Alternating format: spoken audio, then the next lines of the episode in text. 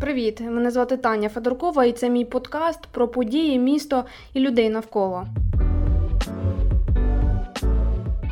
Цього тижня в Україні оголосили загальнодержавний карантин, а Харків, як завжди, відзначився. Я, Кернис Геннадий Адольфович, вступая в должность Харьковского городского головы, присягаю соблюдать Конституцию Украины и законы Украины, при исполнении данных мне полномочий, уважать, защищать и отстаивать права, законные интересы жителей города Харькова. Після оголошення карантину в Україні Е, Тобто діти в школу, університети, в садочки ходити не мають. Геннадій Кернес мав особливу думку. Вперто виступаючи проти обмежень у школах і дитсадках, мер Харкова спирався на два аргументи: зниження рівня захворюваності на грип і зручність для дорослих. У своїй думці Кернес був не один. Не вводити карантин до слова вирішив і первомайський міський голова Микола Бакшеєв. В міністерстві охорони здоров'я нагадали про кримінальну відповідальність. Харків не закрив школу. Чи буде якось уряд Так, звичайно, зараз дивіться, яка ситуація в постанові про карантин в останньому пункті чітко прописано е, центр... е, міністерство, центральні органи виконавчої влади і місцеві органи виконавчої влади будуть звітувати щодня Міністерство охорони здоров'я про стан виконання постанови про карантин. Інформацію будемо подавати і пропозиції е, стосовно того, як е, потрібно реагувати на тих, хто не виконує постанови Кабінету міністрів України. Ну це 100% буде і адміністративна, і кримінальна відповідальність. Міські очільники, врешті-решт, виконали постанову. Як змінювалася думка харківських посадовців, можна відстежити за сюжетами харківських ізвєстій. Спочатку там говорили, що для шкіл і дитсадків достатньо медоглядів і дезінфекцій. Директор департаменту освіти Ольга Деменко зазначила, усі необхідні заходи в освітніх закладах міста впроваджено. Прийняття дітей медичними працівниками, е, е, відміна кабінетної системи, особливий графік харчування, щоб діти паралелі не пересікались. Тому карантинні заходи на навчальні заклади поширюватися не будуть. А коли карантин таки ввели, пояснювали, що потрібен був час. Те, що карантин введено саме з 13 березня, пояснила директор департаменту освіти Ольга Деменко, було вимушеною мірою, адже потрібен був час для ретельної підготовки.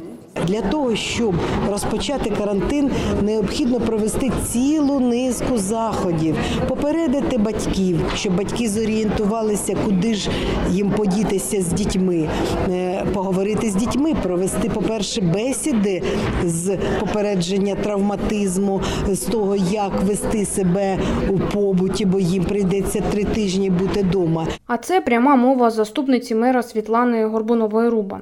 Есть. Есть постанова Кабинета министров и распоряжение городского головы, которое начинается э, с главного посыла Для выполнения постановления Кабинета министров. Просто що ну спочатку ж не хотіли все ж таки. Вы поймите простую вещь. Слово «не хотели» нам не подходит. Закрыть сельские школы – это как бы э, одни последствия. А закрыть огромное количество школ в городе Харькове, в которых учатся больше 200 тысяч детей, это нужно очень хорошо все проанализировать и все очень хорошо продумать. Поэтому мы не сопротивлялись, мы думали.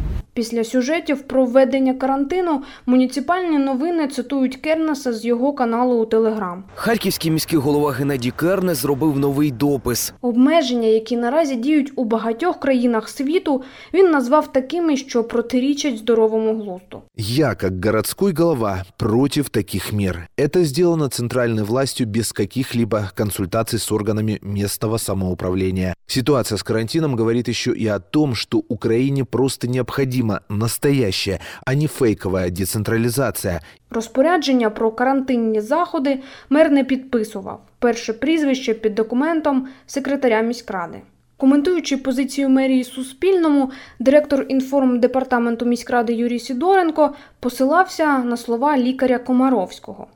Дети – один из самых актуальных факторов распространения вируса гриппа. Именно дети заражают взрослых, особенно стариков.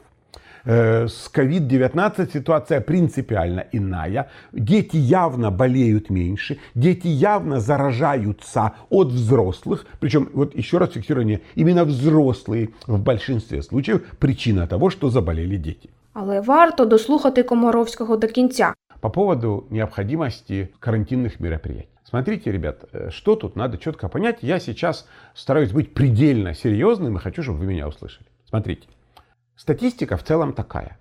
80% заболевших перенесут болезнь очень легко. Может даже больше, но 80% очень легко. 15% потребуют кислорода и тоже выздоровеют. 5% потребуют реальной госпитализации, интенсивной терапии, интубации, искусственной вентиляции легких, серьезных мероприятий. Что произойдет? Что произойдет, если мы не будем никаких, никаких э, карантинных мероприятий вводить? То есть, если мы будем жить так, как мы живем, мы будем устраивать крестные ходы по 7 тысяч человек, мы будем э, продолжать собираться, э, пользоваться общественным транспортом, ходить в кинотеатры, ходить в школы. То есть, ну, будем делать вид, что у нас реально в стране один человек заболел коронавирусом, ну и слава богу. Вот нету их и все. Что произойдет? Произойдет э, то, что и должно произойти. Придет вирус к нам э, в дом, э, огромное количество людей заболеют. Допустим, вот в вашем городе заболело одновременно тысяча человек. Естественно, это коллапс системы здравоохранения, это массовые смерти. Но парадокс состоит в том, что если в вашем городе заболеет не тысяча человек, а сто тяжелыми формами, это тоже будет коллапс системы здравоохранения. Я не уверен, что не будет коллапса, если 20 человек заболеет. То есть, на самом деле, для чего вводят вот этот карантин? Карантин вводят для того, чтобы выиграть время, чтобы не тысячи человек заболели одновременно, а чтобы эти тысячи человек заболели ну хотя бы в течение месяца, чтобы медицинские работники могли оказать помощь, чтобы могли перераспределить ресурсы. Як реагують в інших великих містах України на боротьбу з коронавірусом мобілізує ресурси Київ. Львів звітує про закупівлю медичного обладнання на 50 мільйонів гривень з резервного фонду. До жителів міста звернувся мер Дніпра Борис Філатов. Вчера я позвонил своим друзьям в Италию. Они рассказали мне, что еще в середине февраля сидели и смеялись над парочкой заболевших в стране. Сегодня их уже тысячи. И счет умерших пошел на сотни. Друзья мои, ни вы, ни я не умнее и не информирование Дональда Трампа или, например, израильского премьера Нетаньяху.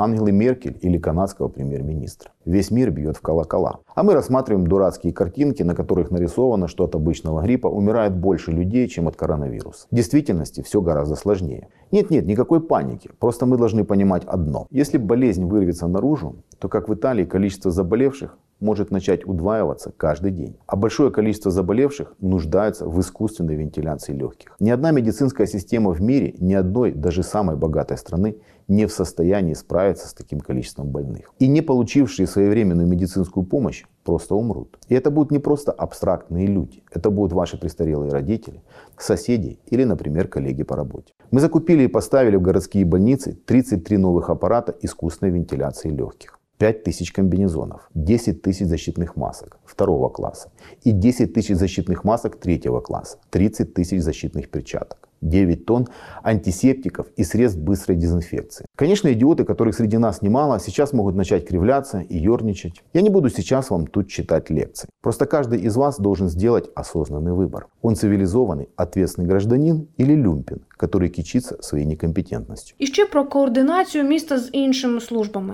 Ось сцена з міського засідання комісії з питань техногенно-екологічної безпеки і надзвичайних ситуацій 3 березня.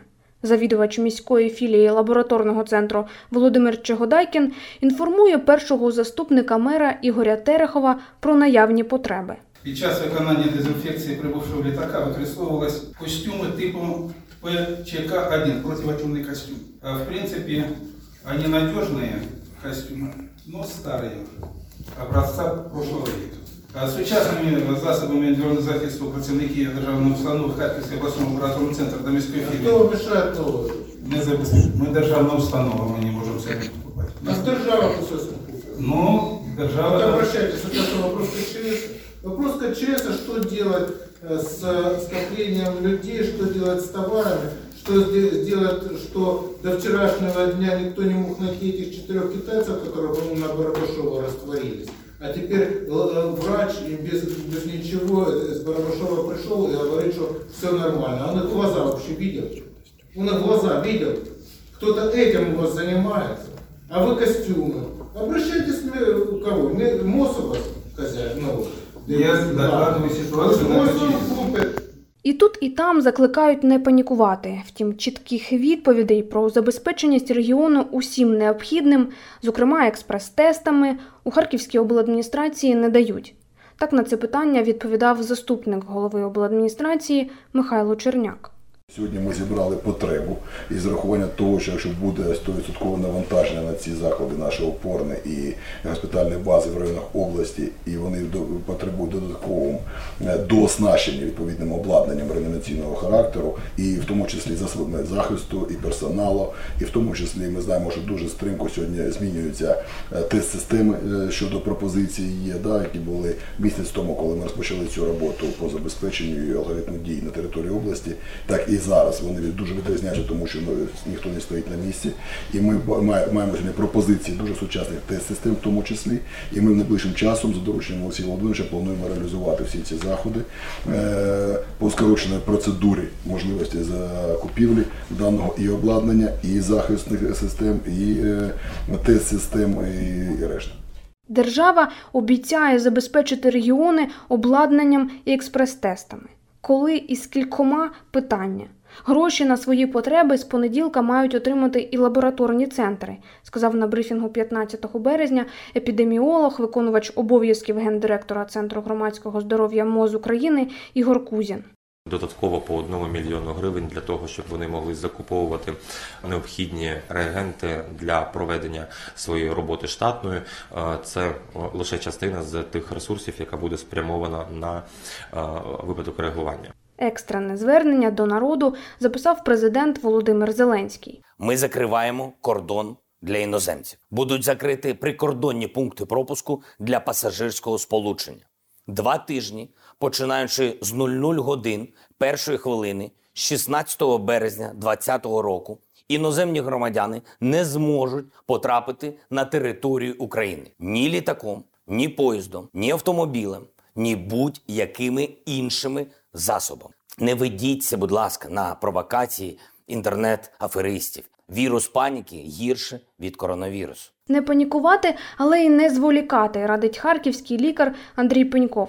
Посилаючись на інформацію з першоджерел і протоколи лікування, він каже, що одних тільки карантинних заходів замало. Йдеться про особисту відповідальність громадян. Давайте мы сейчас уберем эмоции просто эпидемиологически. Предположим, я выделяю вирус. Я об этом не знаю. Если вы понимаете, что я могу быть источником, Вы со мной не поздороваетесь за руку, вы не будете находиться со мной в одном помещении ближе, чем на 2 метра. Вы обязательно попросите э, вашего клининг-специалиста обработать здесь все дезинфекциями. У вас будут стоять кожный антисептик. Все ли вот честно, регулярно, когда они прикасаются к твердым поверхностям, они помнят, что нужно обработать руки. Все ли чихают, кашляют в, э, в локоть? Все ли помнят, что не нужно прикасаться к лицу? Кнопки, ручки, то есть предметы общего пользования, краны. А если, например, э, клавиатура на работе, которой пользуетесь вы, и еще кто-то, то все будет зависеть э, уже не от того, как вы заботитесь о себе, а как тот кто-то заботится о себе в том числе. И получается вот эта цепочка, если ее проследить, то вы обнаружите, я вам обещаю, три дня назад был с женой в магазине, и она обратила внимание, как я, будучи в магазине, несколько раз рефлекторно, когда мне было пакетик нужно было оторвать, я взял палец в рот. Вот вам и ответ. Мы не осознаем порой, что вот, ну, к чему мы привыкли. Нужно поменять полностью, полностью свою модель поведения, если мы хотим остаться неинфицированы. И вот с таким настроением мы все должны сейчас выходить из дома. Уже сегодня супермаркеты должны проводить учения, чтобы люди понимали, что все зайти в супермаркет мы не сможем. Все расходятся, все э, берут то, что нужно, и выстраиваются в очередь на расстоянии друг от друга. Каждый кассир в средствах индивидуальной защиты находится. Везде есть средства для обработки рук. Это же не шутки. Вот в чем вопрос. Но это так раздражает многих наших людей сейчас здесь. Они так не хотят в это верить. Повний запис інтерв'ю Андрія Пенькова, Валерії Гецько у темі дня дивіться на каналі Суспільного Харків в YouTube. Мене звати Таня Федоркова. На все добре.